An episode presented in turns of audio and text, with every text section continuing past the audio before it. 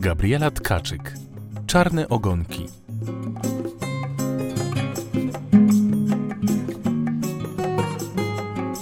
Wcale nie tak dawno temu, jak mówią inne bajki, żyły sobie dwa psy, które nazywały się Dexter oraz Sherry. Pewnego dnia wpadły na pomysł, aby zorganizować grupę zwierząt, które będą zwiedzały świat. Nazwały tę grupę Czarne Ogonki. Czarne, bo miały taki kolor i szukały czarnych zwierząt. Jako pierwszego znalazły kota. Miał on na imię Karu, Minął tydzień i nie znaleźli jednak żadnych innych czarnych zwierząt. ale po następnych kilku dniach znaleźli szczurka o imieniu Lolek. Ale ty nawet nie masz czarnej sierści, powiedział Dexter. Ale mam czarny charakter i to jest najważniejsze, odparł Lolek. Zwierzakom spodobał się Lolek i od tej pory wszyscy stanowili jedną grupę czarne ogonki. W takim składzie postanowili podróżować po świecie. Najpierw polecieli do Nowego Jorku. Nigdy nie widzieli tego miasta. Zwiedzali tam dużo zakątków. Grupa zwierzaków następnego dnia zobaczyła ulotkę, że będzie bardzo dostojne przyjęcie i bardzo mile są widziane pupile. Postanowili pójść na to przyjęcie.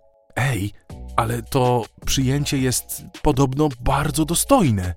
Powiedział Karu. Co z tego? Zapytał szczurek. No to, że musimy się jakoś ładnie ubrać. Na przykład ja i Dexter założymy muszkę, a wy sukienki.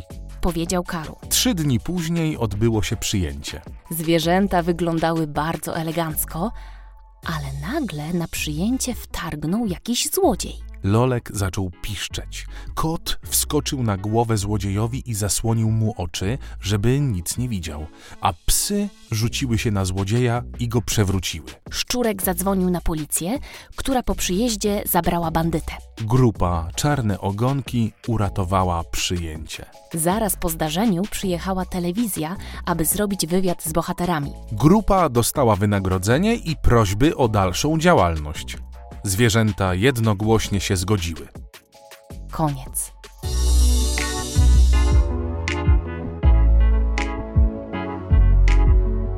Bajkę 11-letniej Gabrysi Tkaczyk pod tytułem Czarne ogonki czytali Hanna Matusiak, I Piotr Osak. zmontowała Marta Pokorska-Jurek. Więcej czarnych historii na mamatygrys.com i Facebooku Mama Tygrys.